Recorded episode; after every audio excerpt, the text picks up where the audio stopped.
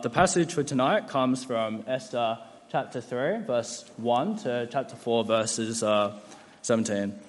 After these events, King Xerxes honored Haman, son of Hammedatha, the Agagite, elevating him and giving him a seat of honor higher than that of all the other nobles. All the royal officials at the king's gate knelt down and paid honor to Haman, for the king had commanded this concerning him. But Mordecai would not kneel down or pay him honor. Then the royal officials at the king's gate asked Mordecai, Why do you disobey the king's command? Day after day they spoke to him, but he refused to comply. Therefore they told Haman about it, to see whether Mordecai's behavior would be tolerated, for he had told them he was a Jew. When Haman saw that Mordecai would not kneel down or pay him honor, he was enraged. Yet, having learned who Mordecai's people were, he scorned the idea of killing only Mordecai. Instead, Haman looked for a way to destroy all Mordecai's people, the Jews, throughout the whole kingdom of Xerxes. In the twelfth year of King Xerxes, in the first month, the month of Nisan, the pur, that is, the lot, was cast in the presence of Haman to select a day and month, and the lot fell on the twelfth month, the month of Adar. Then Haman said to King Xerxes, There is a certain people dispersed among the peoples in all the provinces of your kingdom who keep themselves separate. Their customs are different from those of all other people, and they do not obey the king's laws. It is not in the king's best interest to tolerate them. If it pleases the king, let a decree be issued to destroy them.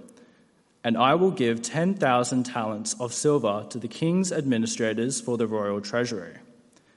So the king took his signet ring from his finger and gave it to Haman, son of Hammedatha, the Agagite, the enemy of the Jews. Keep the money, the king said to Haman, and do with the people as you please. Then, on the thirteenth day of the first month, the royal secretaries were summoned. They wrote out in the script of each province and in the language of each people all Haman's orders to the king's satraps the governors of the various provinces, and the nobles of the various peoples. These were written in the name of King Xerxes himself and sealed with his own ring.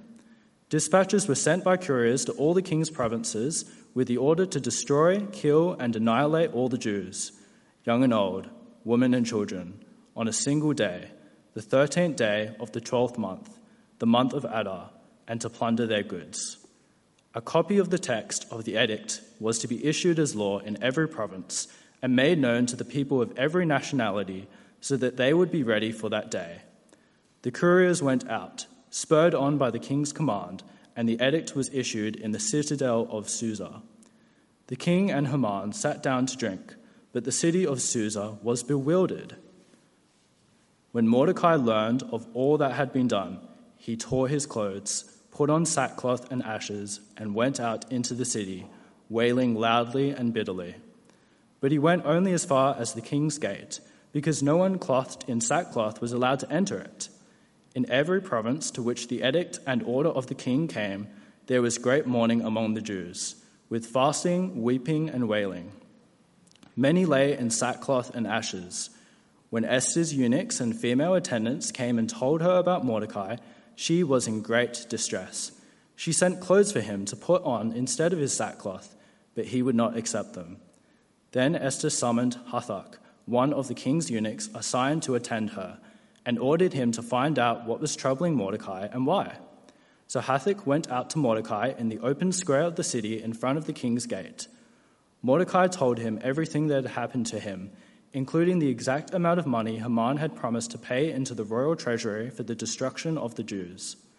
He also gave him a copy of the text of the edict for their annihilation, which had been published in Susa, to show to Esther and explain it to her. And he told him to instruct her to go into the king's presence to beg for mercy and plead with him for her people. Hathach went back and reported to Esther what Mordecai had said. Then she instructed him to say to Mordecai, all the king's officials and the people of the royal provinces know that for any man or woman who approaches the king in the inner court without being summoned, the king has but one law that they be put to death unless the king extends the gold scepter to them and spares their lives. but 30 days have passed since I was called to go to the king. When Esther's words were reported to Mordecai, he sent back this answer Do not think that because you are in the king's house, you alone of all the Jews will escape. For if you remain silent at this time, relief and deliverance for the Jews will arise from another place, but you and your father's family will perish. And who knows but that you have come to your royal position for such a time as this? Then Esther sent this reply to Mordecai Go, gather together all the Jews who are in Susa and fast for me. Do not eat or drink for three days, night or day. I and my attendants will fast as you do. When this is done, I will go to the king, even though it is against the law. And if I perish, I perish. So Mordecai went away and carried out all of Esther's instructions. Thank you, Brad. And you might find it helpful to uh, keep in front of you. My name's Nick. If we haven't met, if you're a guest of ours here at St Matthew's, it's great. You're here. We normally hang out after the service, it'd be great uh, to meet you then. Uh, this is a sermon, though, about making difficult decisions. Uh, a friend of mine was telling me the other day about a travesty in Australian culture when we didn't eat enough eggs. Big problem. And so the Australian uh, egg industry got wind of this. They did some research and they came up with this genius idea that when uh, you went to a deli to order a milkshake, you would automatically, automatically be asked, well, would you like one egg or two? It's a genius idea.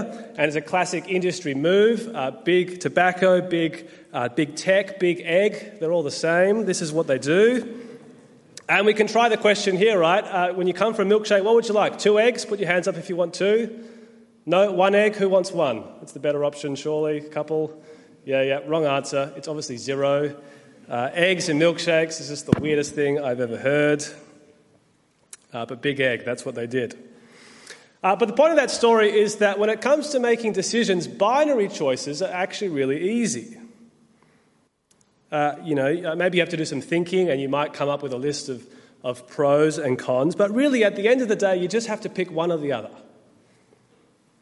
But what do you do when the decision isn't that simple? Uh, what do you do when uh, there are more than two options? When there's 10, when there's 20, when, when it's grey, when there's no black and white? What do you do then? If you're a regular here at St Matthew's, you might have got an email this week about a decision that happened at the General Synod of the Anglican Church. It's kind of a big week where uh, all the kind of Anglican uh, people get together, and it's kind of like our version of the parliament where they kind of make decisions about the church. And it was there that some people formally jettisoned the Word of God. Uh, that they took uh, what the Bible says about human sexuality and, and marriage, and they said, We do not agree. They have given up on the power of repentance. They've given up on the power of the gospel to change people. and if churches like ours are to stand up against something like that and to herald what we think is actually the truth, that, that's going to come at a cost to us. Uh, it's entirely possible that for us to stand up against that, we could lose stuff.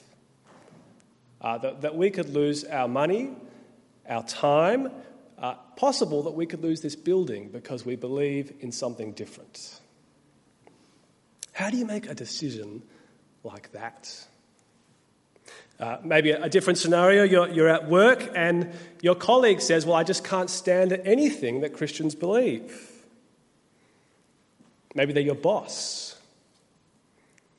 In that moment, what do you do? How, how do you make a decision about how to respond to something like that? Maybe you're in class and you hear uh, some people mocking a friend of yours wearing a CU t shirt. How do you respond? How do you make that decision? Uh, this is a sermon about deciding those things. Uh, to get there, we're going to take three steps. We're going to look at the story, uh, we're going to think big picture about it, and then we're going to come down to earth and do some application together. As Brad said uh, last week, uh, we learned that Queen Vashti uh, the original king of per- uh, queen of Persia had been disposed of, and Queen Esther arose, and that's where we left off. And in chapter 3, uh, we meet a guy called Haman who gets a huge promotion. Have a look down in chapter 3. Uh, he gets this promotion, it's, it's a big one. He's basically the prime minister of Persia now. And so in verse 2, it's sycophant city. Uh, everyone's kneeling down to pay him honour. There, there's handshakes, there's bottles of wine exchanged. Everyone wants to say, Well done, slap him on the back. Everyone except Mordecai. When I was in primary school, it was a guy called Matthew. Uh, he had more marbles than anyone else, and in year three, he threw a sand bundi in my eye. I couldn't stand him, and then for a week, I couldn't see him. Uh, but for Mordecai, notice it's not jealousy, but history that gets him in a rage. Because verse 1 Haman was an Agagite. Now, uh, that sounds like some kind of mediocre rock, uh, but that's not what it is. Uh, an Agagite was an enemy of the people of God. Uh, multiple times in Israel's history, they had tried to take them down. And in one particular occasion, uh, the Agagites uh, tried to take down King Saul, who was from the tribe of Benjamin, which last week we learned was the tribe of Mordecai.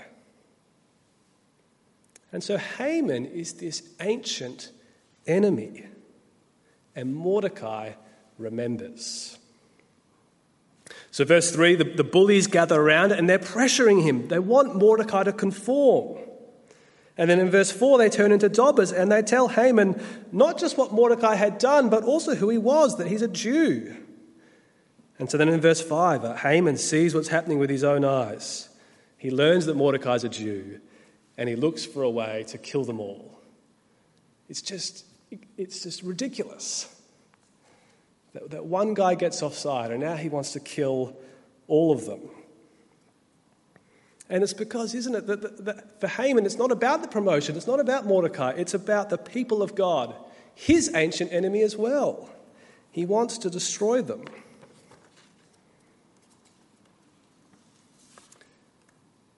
In the Garden of Eden, there was a serpent. And this is his work right here. Uh, God promised that between the serpent and the offspring of Eve, there would always be enmity that Satan would always try to attack God's people. And so when you see news of Christians being persecuted uh, in Africa or, or, the Middle East or China, that is Satan at work. When, when people mock Jesus in public, when they want Christians out of schools, when you see Haman taking on Mordecai, it's Satan at work. So, what does Haman do next? Uh, we'll have a look at verse 8. He, he runs to the king and he says to him, Well, uh, there's this guy Mordecai and there's these Jews, and they're not in your best interest to tolerate. Which is really ironic because you remember last week, uh, he doesn't realize this, the king, but he's just married a Jew. And it was a Jew who saved his life. It, it's stupid. But just like Satan, Haman deceives and all of God's enemies always will. And so in verse 12, they write a decree and they put all of this into law. Uh, if you're writing an essay this week, a good word to try and put in would be the word tautology. It's where you say the same thing twice in different words, and therefore you can use different words to say the same thing twice, which is really helpful because then you can say the same thing twice but use different words. And then using different words, you can say, do you see what I'm saying? It's tautologist, isn't it? And it's so irritating. I hated myself saying it. But uh, in verse 12, that's what Haman does in his decree. Uh, have a look again. On the 13th day of the first month, the royal secretaries were summoned. They wrote out in a script of each province and the language of each people all.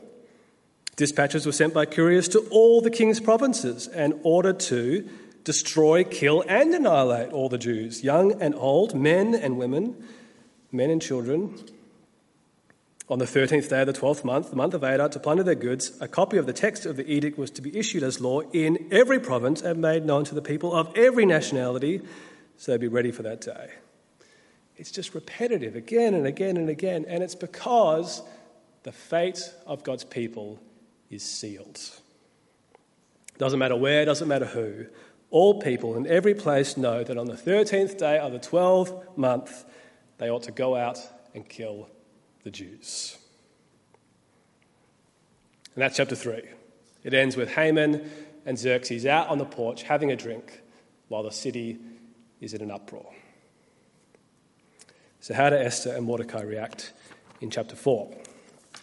Well, in chapter 4, uh, Mordecai puts on sackcloth and ashes, think Hessian sack and, and, and fire soot, and he weeps and wails for the world to hear. And, you know, who could fault the man? He was faithful to his people, and now his faithfulness seems to be having them killed.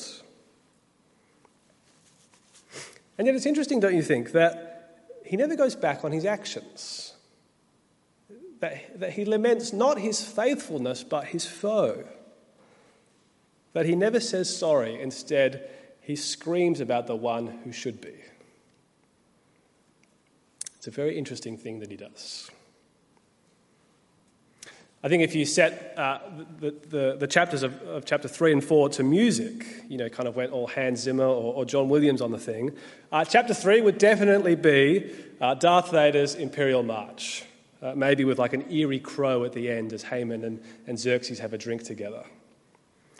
But as you step through into chapter 4, the Imperial March ends and we just get chaos. I don't know if you've seen the new Princess Diana film. Uh, but uh, it's kind of set in her later years as a princess when her marriage is kind of over, but she hasn't quite escaped it. And in order to create this kind of sense of powerlessness and, and her unpredictable mental state, uh, the directors did a really smart thing. They just used jazz, this kind of erratic sound. There's like a cymbal there and a snare drum and this bass drum that's going up and down uh, like a crypto market. And uh, it's just really erratic. It's really hard to listen to. But it creates this sense of chaos. And as the camera pans from Mordecai to Esther, I think that's what we get. As readers, we've got the privilege of this kind of bird's eye view of everything that's happening. We see Haman and the king, we see Mordecai, we see Esther, we see her servants. But for her, we can't miss the fact that she never meets anyone in this chapter other than Hathach. She doesn't, she doesn't meet Mordecai, she doesn't talk to the king. And in verse 4, she doesn't even realize what has happened. She hears of Mordecai's distress and she has to send to find out what has happened.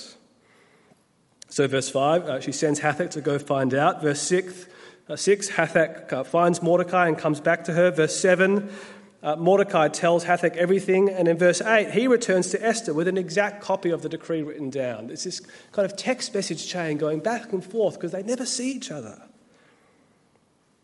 And in all that chaos, Suddenly, right there, when the edict arrives, the music stops and everything stops spinning.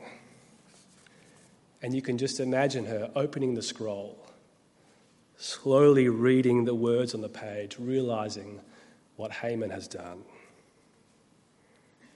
And as she reads the words that spell the death of all of her people, she puts down the scroll, and Hathach leans over and tells her what Mordecai has instructed that she must go to the king and she must beg for mercy. It's like one of those We Need You posters from World War II. And yet, instead of an army, it's a young woman. And instead of an adventure of a lifetime, it's suicide.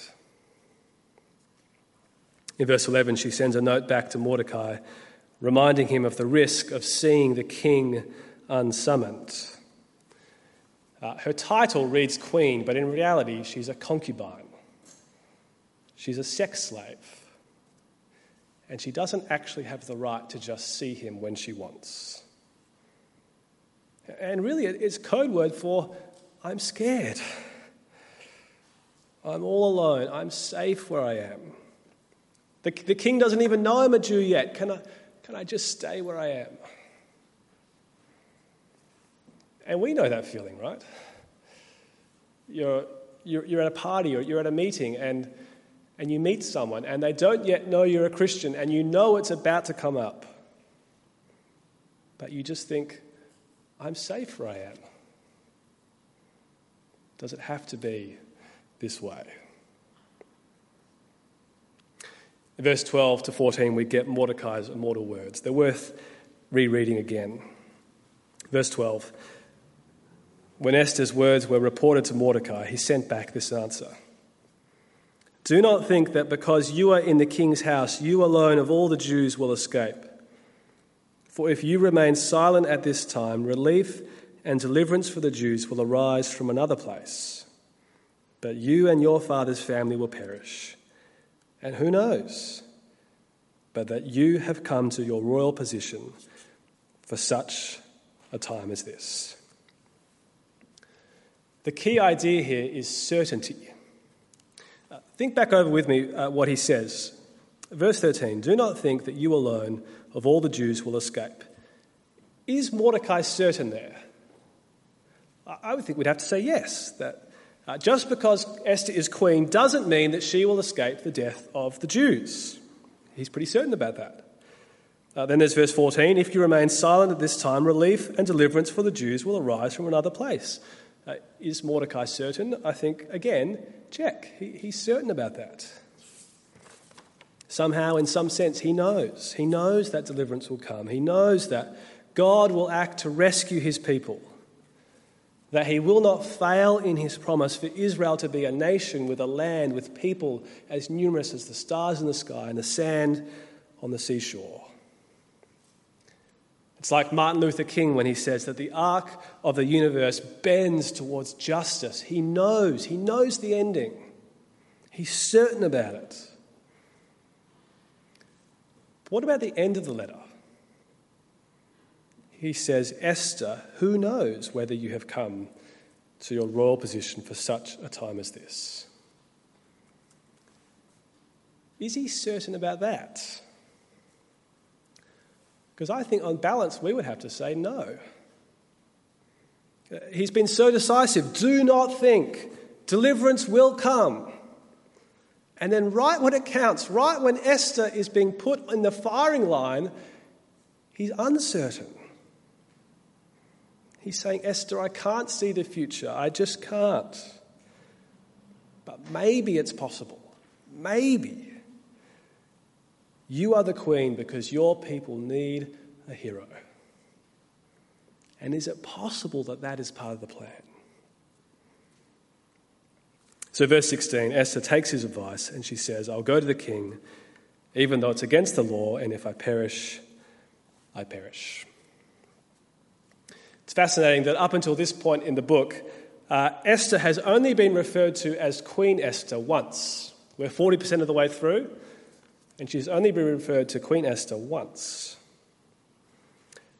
Uh, but from here on out, she gets that title 13 times.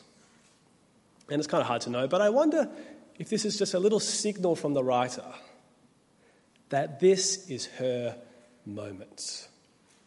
It's like Ash Barty at Wimbledon, standing up and saying to the world, I'm ready to rule. I'm ready to call the shots. And so the chapter ends with Mordecai doing all that she tells him to do. And if you want to know what happens next, you'll have to come back next week. Uh, but let's think this through together. Let's think about it a bit more.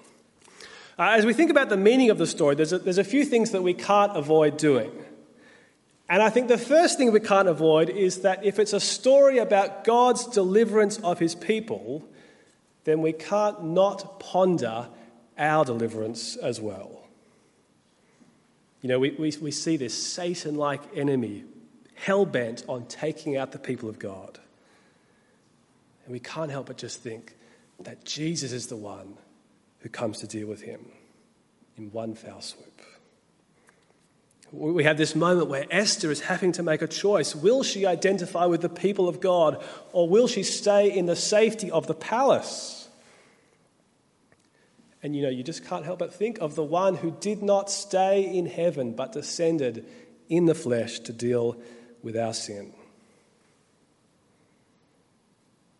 We watch as, as Esther weighs up the risk to her life for the sake of others. And you can't help but see the sacrifice of Jesus. The one who did not say, If I perish, but I will. From Exodus to Esther, from Esther to Easter, God has always had a plan to deliver. And as followers of the Lord Jesus, we can't not stop and just go, wow.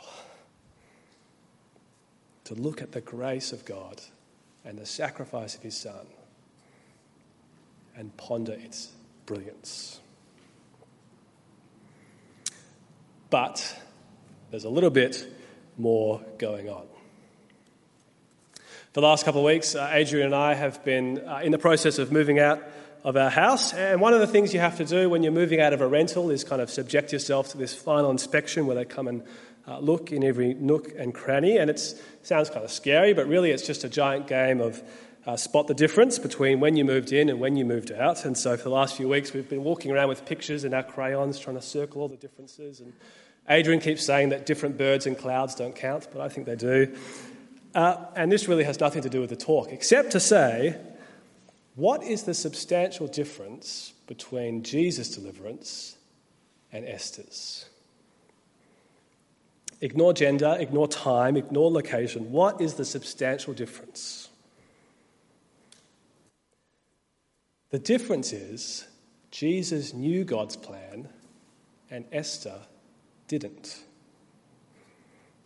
Now, think back to the Gospels where Jesus says, I lay down my life on my own accord. Uh, think about how, how he knows who will betray him. He knows when his arrest is coming. He says that he uh, shares the mind of the Father, he's seen the plans. In theological terms, he knows the omnipotent sovereignty of God and he can see it. But that's not where we are in Esther.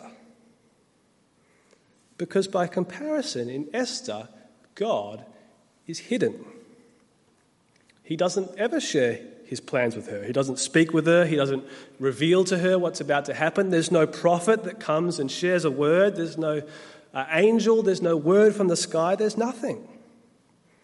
All she knows is that deliverance might come or will come, but she has no idea how.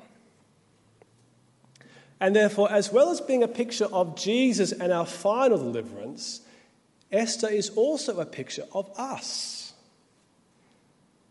It's a picture not just of deliverance, but experience of the real world where we can't see God, where the destination to heaven is clear, but the path is murky.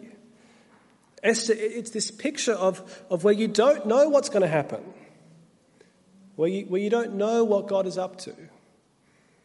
A picture of where, as someone belonging to Christ, your back is up against the wall, and you've got to make a decision about what you are going to do in a tough spot and you don't hear anything. And so, as we finish, uh, we want to think about what Esther has to teach us about that the experience of life in the world. So, we'll do some application. I think the main uh, premise that we are kind of establishing here is that in Esther's world uh, and our world, God is at the same time both sovereign and yet silent. As Tim Keller puts it, uh, Uncle Tim, as I call him, uh, God is silent, but he isn't absent. And we see that in Esther's story, right? That uh, she doesn't know if God will use her royal position. She doesn't know why the old Queen Vashti was deposed. She doesn't know why uh, she was born beautiful and won the affection of this king. She doesn't, she doesn't know why the Jews have been in danger and at the same time she has risen to power. She doesn't know if God is going to use her. She doesn't know any of these things. But as Mordecai reminds her, God isn't absent. She knows he has a plan, that he's working it out. She knows deliverance is coming. And the key lesson to learn from her is that she does something. That despite not knowing, she takes action. It's incredible.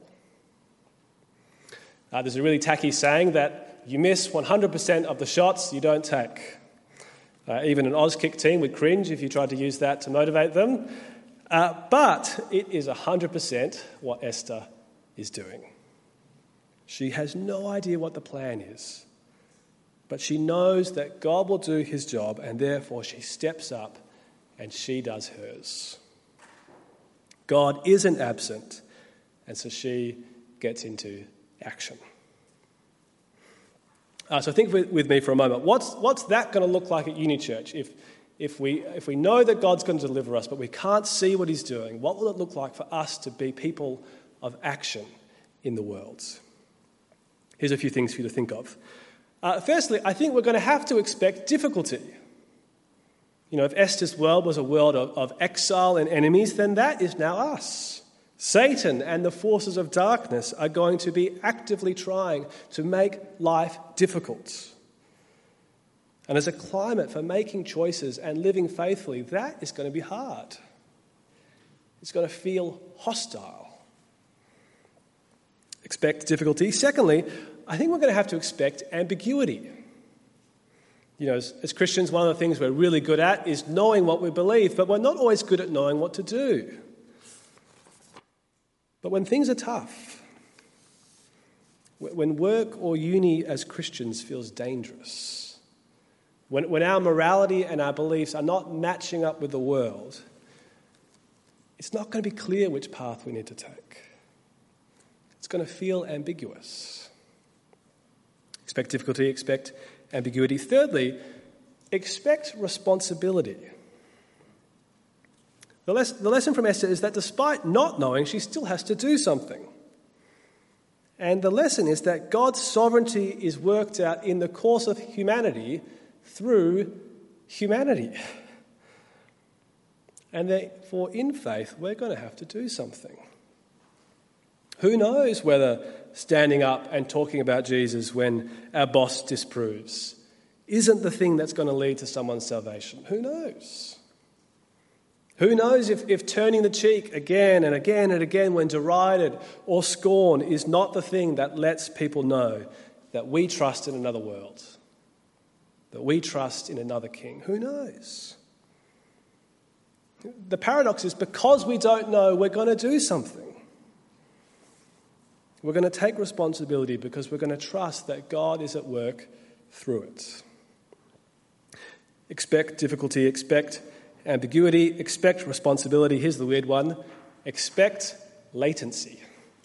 I tried to find a better word, but I could not in the history of English at all. Uh, uh, latency, it's the idea that something is true and actually in existence, and yet you can't see it yet. Something that's true and actually in existence, but you can't see it yet. And of all the things that's going to define us in God's sovereignty and people who act through it. That is the thing. Because when called to do something hard, for the longest time, we're probably not going to see if it's worth it. Like, like Esther saying, If I perish, I perish. We're, we're not going to be able to find out straight away if the outcome was worth sacrificing for. We will have to live without knowing whether God is at work in that action. And it's going to be costly. It's going to hurt. It's going to take sacrifice. It's going to feel ambiguous. And yet, deliverance will come, and what is latent will become abundantly clear. And we will know eventually, in time, that the Lord is good. It's going to be difficult, it's going to be ambiguous, it's going to take responsibility, but the latent sovereignty of God will come true and come good for us. So let's take it back to the start. How do you make difficult decisions? How do we decide what to do when things are getting hard? Uh, in a sense, I'm not really sure what the exact answers are. That's for us to figure out together as a church? When we see another Christian copying it, what should we do? When a colleague confronts you about what you believe, what are we going to do? Those are the pertinent questions. I've got no idea what the Anglican Church needs to do to stand up against people that want to take it down. Who knows if speaking up will give us a chance to herald the hope that we have? Who knows if our strength of conviction will witness to our trust in one who reigns over all? Who knows if our stand for the gospel will save the church, this church? Who knows? The answer in Esther is that God knows. God knows it all, and He is directing it all, and He is doing it all for our good. And therefore, we can do something. We can take a stand that hurts. We can bear the cost of faithfulness. We can risk it all and not know what's going on because we know that deliverance will come.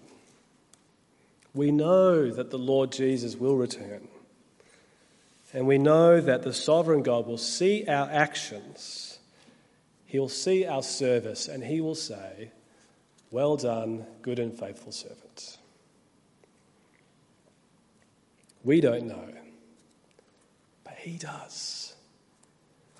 And therefore, as Christians, we ought to be people of action. Why don't we pray?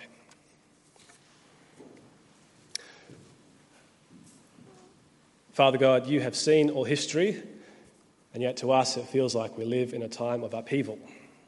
We struggle to know how to be faithful to you and how to bear the cost of witnessing to the Lord Jesus. We pray this week as we go to work and uni and live life in this world that you will give us a great trust in your strength uh, to do good through us and in us for your glory. We pray that you would give us bravery and courage to act, uh, not because we ourselves are strong, but because you are, and your sovereignty is abundantly good.